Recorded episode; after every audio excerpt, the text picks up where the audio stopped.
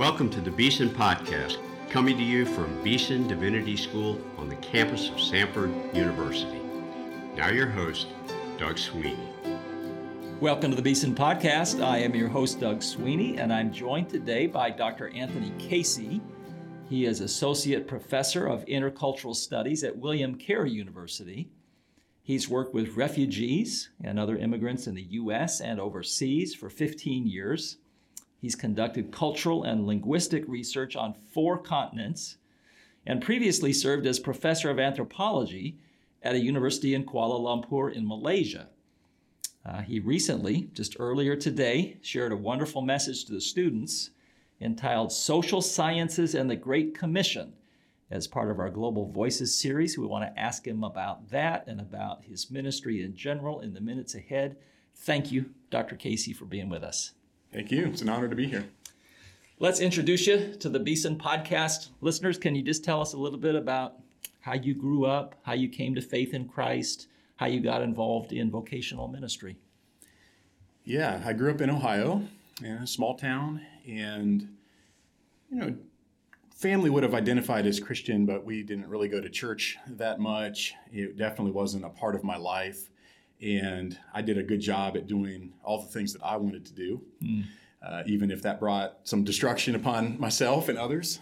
And right before college, I had already decided to go to college out of state. I just sort of wanted to get away from things. And right before college, some friends invited me to a church camp, and I went and heard the gospel very mm. clearly at, at the camp. And it was so plain to me that I was a rebellious sinner living life my own way. I mean, they were reading my script, it seemed like, and you know, repentance and regeneration, restoration in Christ was so um, just, I don't know, it was just laid out in front of me in a way that I, I couldn't say no mm-hmm. and wholeheartedly said, I, I want this. I, I need this. My life was not going in a you know, in a fruitful direction at all. So, yeah. praise God for those friends and in that camp. And uh, so, yeah. then did you get involved in a church, or how did you grow from that point? So, not long after that, uh, I went to college in, in, Wisconsin, and my my dorm was on this. They called it the Circle, and there was a lot of dorms in a row. And the first Sunday, this church bus pulls up and says, "Anybody wants to go? Get on." I didn't know anything about really church at this time, nothing. Yeah. And I thought, okay. So I, I got on the bus. Yeah. and uh, attended and then served at that church all four years through college. Wow. And what a, church was that? Uh, it was an evangelical free church yeah. in, in Wisconsin. Okay. Yeah, just a wonderful place to grow and, and be welcomed. And yeah. really the first time in my life I experienced like what a, what a true, you know, Christian family, church family uh, is like. And it was just refreshing and wonderful. Fantastic. All right, so you go to college thinking what? Thinking you're going to be a missiologist? I, I love the outdoors, and I started as a natural resources major and was thinking I would be some kind of wildlife biologist or something along along those lines. Yeah. So what happened? You're not, you're not a wildlife biologist. I'm, I'm not.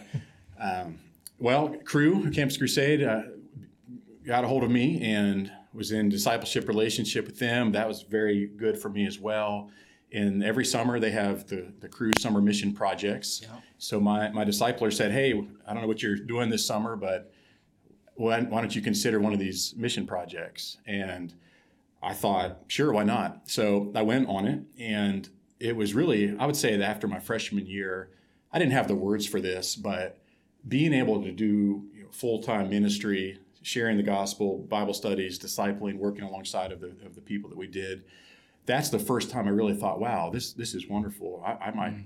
do something like this for you know a, a career. Yeah.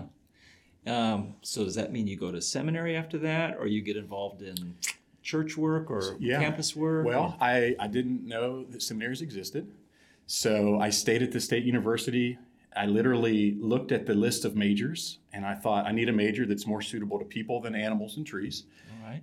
And arbitrarily picked communication and finished out in that. But you know, God had a plan for me, so I started learning about linguistic theory, uh, language and culture interaction, conflict, all kinds of things like that. Yeah. You mean in, in your communications classes? Yeah. This was coming up. Yep, Yeah. absolutely.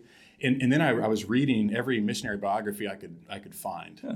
And you know, 150 years ago, the Bible didn't exist in very many languages around the world. So basically, nearly every missionary, the first thing they did was learn the language, and then they translated the Bible. So my senior year of college, I thought I want to go into Bible translation. So part of that was what I had learned in my communication program, reading these missionary biographies, had worked with international students on campus, did some other things in the summers. So I called up Wycliffe Bible translators and I said, I don't know anything, but these are my interests. Is there any kind of project that might be available that I could join up and learn from when I graduate? And sure enough, there was in the Himalayan mountains of all places. So three days after I graduated, I got on a plane and landed in uh, in the Himalayas and Wow. spent the next. Was this Nepal or where were you? It was in a country not to be named that Okay. has a, a right. very uh, um, uh, yeah a very linguist, linguistically diverse place. So I was at twelve to eighteen thousand feet. Wow. And you had the lungs for this right away? Well, so this is fascinating. So I, I was a wrestler growing up, always did a lot of sports. I was in Boy Scouts and had done a lot of backpacking and was in pretty good shape when I went to and did this linguistic research. So we, there was, I think, seven people, and they were all from different countries, was on our linguistic research team. So we're in this van going up and down these Himalayan mountains, and you know you would get quite high Yeah. every single person on my team got altitude sickness at one time or another except me Huh. which you think would be fantastic but i was the one that got to take care of them all when they were hallucinating and oh. throwing up and all kinds of you know interesting things so Yeah. it, it was I- i was there but it was so it's hard to believe it even happened it was just an unbelievable experience Wow. All right. So I don't want to spend too much time on your early life history, but there are people who listen to the podcast who are they're just wondering what's God doing in my life. They're thinking, should I go to seminary? Should I not go to seminary? And I know folks like this are interested in hearing other people's stories, hmm. like how God worked them into the situations they're in today. How did you get from that to being like a professor of missiology? Never, never thought I would do anything like this. One, one of my communication professors in undergrad at a state school said, Oh, your writing's pretty good. Have you thought about grad school? And I didn't have a lot of a filter. So I, I literally just laughed in her face. I mean, I didn't mean to be rude, but it was so outrageous to me that I would ever do that. Huh. But looking back, I mean, God clearly, you know, looking back, it's obvious. In the in the moment at any given time, I had no idea what hmm. was coming next. So did all this linguistic research, realized I needed to learn a lot more about culture, cultural research, language, missions. So my wife's college pastor had went to the Southern Baptist Theological Seminary in Louisville, Kentucky, and recommended to me, ba- basically, uh, these people love the Bible, they believe it, you can't go wrong there. So I, I came back from that project, got married, and enrolled at Southern Seminary, and planned to just do a, an MDiv type program where you spend time there and then you finish overseas in a missions context. Several things happened. Uh, I worked at their missions mobilization center for a while, and part of my job, I coordinated the mission trips. Another part of my job was to place professors on these short-term teaching assignments to help equip the global church so they would be credentialed to, you know, teach in Bible colleges globally. Yeah. And you know, the way I like to put it is we had 72 of literally some of the best scholars, certainly in the country, if not beyond. And no more than two or three of them seemed to be interested in giving up a week or two a year to equip the global church. right? And I just could not understand how people's theology didn't drive them to Yeah. want to have some, you know, part in this. So, and I was also working with refugees in Louisville at the time. And basically, I decided to do a PhD, not to be a professor, but as I was on the field, mission field, I would have the credentials to teach these classes if there was a need to help equip the global church. So that's what got me into it. But then along the way, I, I discovered I loved it. I loved the classroom. I loved teaching. Uh, students appeared to like me, so Yeah. God just confirmed like this is this is it. But I I never thought I would be doing Huh. anything like that. But you wound up going straight from your master's program in seminary into a PhD? I did, yes, Okay. yeah, yeah, I, stay, I stayed at Southern for that and had a great experience. And then uh, when, when I graduated, family moved overseas to Malaysia. Okay. Yeah. All right. And then we've already said in Malaysia, you're teaching already. You come back to the States, you're teaching. And we know because you talked to the students about it today that one of your passions is to persuade evangelical Christians to learn some things from the social sciences as they think about how more faithfully and fruitfully to witness to the gospel, particularly cross culturally. Um, don't give us the whole lecture. Uh, our, our listeners can go and listen to that online, but give us just a little teaser. What, what was like the main argument you were trying to make with the students today about the value of the social sciences for people whose primary sense of purpose is more evangelistic and missions oriented? Sure. Well, I'll put it. I'll put it like this. You know, we're repeatedly called in the Bible to love our neighbor as ourselves. We live in a world with migration, urbanization, all kinds of things. Our neighbor, really here, there, and everywhere, is increasingly not like us with regard to our religious, potentially ethnic background, and so on. So, gaining some some skills in anthropology and social sciences for me is a way to you know I, I can't love my neighbor as myself if i don't know my neighbor and how do i get to know somebody how do i know my community that's become so complex so diverse? And the social scientists give us some helps for that so that we can know our neighbor love our neighbor serve our neighbor. Yeah. Um, so i agree with you completely. Uh, over the years i've encountered some wonderful faithful christians who have kind of pushed back against an argument like that and said, hey, well, the, the Bible talks about how the gospel itself is the power of God unto salvation. And the job of evangelism and missions has a lot to do with proclaiming the gospel. So, what do you need all that social science for right. if the gospel itself is what saves people? Help us think better about that. Well, the Bible itself is, is delivered in multiple languages, multiple cultural contexts. Language shifts over time. You know, the Hebrew of the Old Testament is different in different eras, the cultural context. And God is always about re- revealing himself in a way that people can understand. He doesn't ask you to become something you're not so that you can access God. God meets you where you are. And even in the Bible, there's so many instances of God Himself, you know, incarnating, contextualizing Himself so that people can not see Him as foreign. You know, He looked like a Jewish boy, He smelled like a Jewish boy, He did the things the Jewish boys did, so much so that people said, Jesus of Nazareth? Him? Isn't he just the carpenter's son? He was a, so adept at walking along and doing life with people that he didn't appear foreign at all, but yet was their brother, you know, was the was and, and then brought the power to save. So, I mean, honestly, isn't that what we're trying to do? We we don't want to import some kind of prepackaged, you know, church with cultural baggage and things and force that on someone else as if we go into their culture and wipe the slate clean. What are you going to write onto it? And, and people often, well, well, you know, we'll write the the biblical gospel. Well, yeah, but it always comes in language. It's always clothed in culture. So social sciences aren't in opposition to that they're helping the gospel not appear foreign.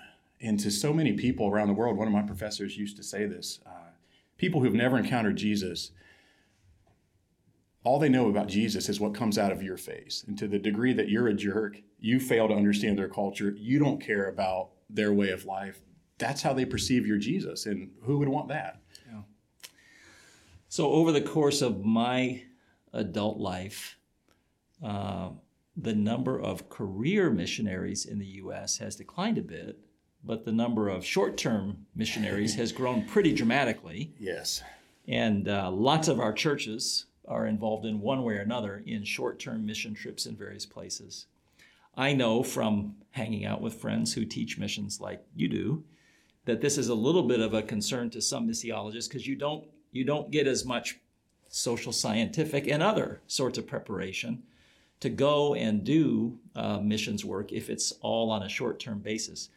Can you help us think about? I mean, for, for missions pastors at churches who really care and they want to do this faithfully, they want to love their neighbors, they want to get to know them, but their job is to lead short term trips over and over. What can they learn from the kind of work that you've done and apply uh, to the ministries of short term missions? Well, you know, I, I, have a few books out, and, and some of the strategies that I talk about in there is there's lots of ways to think about this. Uh, when I lived in Birmingham a while back, I, I, I, attended the Church of Brook Hills, and around that time or shortly before, you know, they tried to flip this on their head. Instead of, you know, you're Jerusalem, you're Judea, Samaria, the ends of the earth, they said, we're going to the ends of the earth, and we're going to let that trickle back. And the people that have experienced true cross cultural work tends to open their eyes to their neighbors in a better way. So that, I mean, that's one hmm. thing that can be helpful. So they wanted to incentivize as many people going overseas as possible with the hopes that it would increase their care and concern for their neighbor back home. So definitely that. Uh, something else that it's you know, can I, I recommend to churches do a study of your own demographics in, in the area where your church is engaging. What people groups are there? Where are they from? and then plan your short term engagements around those people and hmm. actually build relationships with them, use their connections back to their home countries. And then you can have a multi tiered engagement where you get obviously cross cultural training in your own community working with these people. And then those teams that would then go overseas to these people's homelands, often in their name, you know, carrying gifts from them. Yeah. You have an immediate in and you've you've got some some competencies already for that exact people. Are you somebody who favors trying to persuade more and more missions pastors into doing more if it's short term, local cross cultural? Do you prefer a combination of global and then bring the learning you, I mean, as your worldview expands, as yeah. even as just a result of travel and that kind of thing, bring that home and let that sensitize you? What's the, what's the kind of advice you have there for acting locally, acting globally uh, when it comes to the gospel? That's yeah, that's tough. I I think that a lot of churches have too many global partnerships, and it leads to them not doing as good of a job caring for those missionaries on the field. You're trying to recruit teams, and you're you know you're just, you're trying to do too many trips. So what to do about that? Um, so I, I think fewer partnerships done done well, done more thoroughly is is a good approach. And then, I mean, my just in life, like we treat things that we don't know, you know, we, we as abstract principles. So you think of Buddhist, Muslim, poor person, refugee, hmm. you know, and until you know somebody, these are just abstract categories, and it's easy to dismiss yourself from them. So getting people out into their communities in face to face at a dinner table in relationship with people that aren't like themselves takes those categories and puts a human face and a pulse and a, and a hand onto it. And and that i think is the best way to broadly transition people to be more receptive. Because a lot of people you know i'll give a you know $100 to missions but why should i go? You know my money is enough. Well we need the money but when you can get people out in the community in people's homes face to face it humanizes them. And that's a that's a big step to expanding your church's mission footprint locally and globally i think mm. i want to ask you a little bit more about ministry to immigrant groups in the us of course we all know immigration is one of the kind of hottest political issues social issues in the us today I know that you have some extensive experience working with immigrant groups in the U.S., planning churches with immigrant groups in the U.S.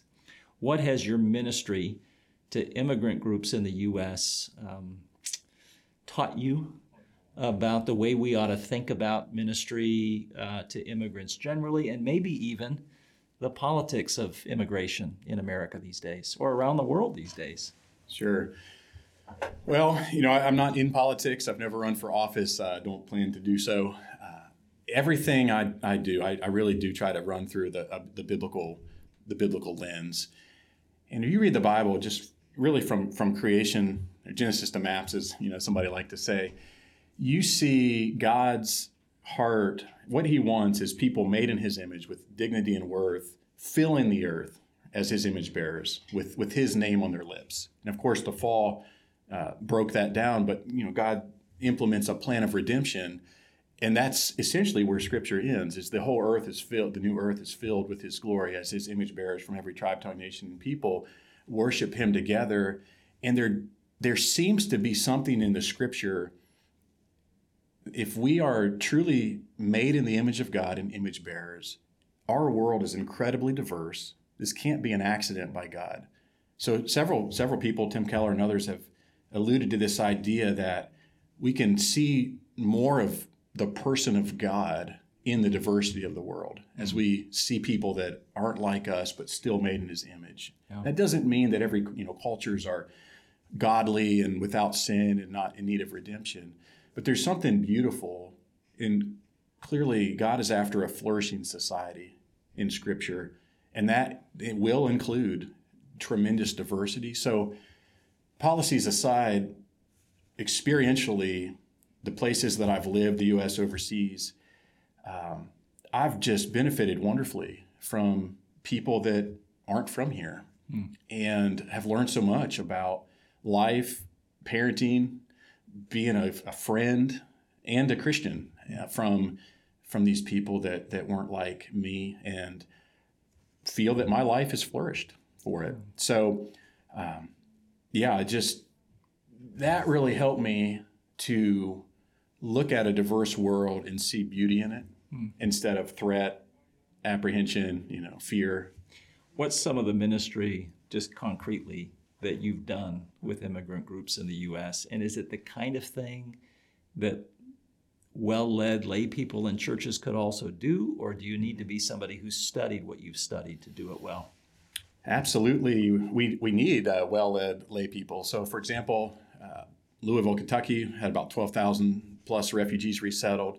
And I was part of a group that go to their apartment complexes where they had been resettled, and we would put on um, interviewing workshops. You know, because refugee doesn't mean you know poor. Not, some of these were doctors. They had extensive education, great skills, had lived in refugee camps for 25 years, didn't know how to translate that to the U.S.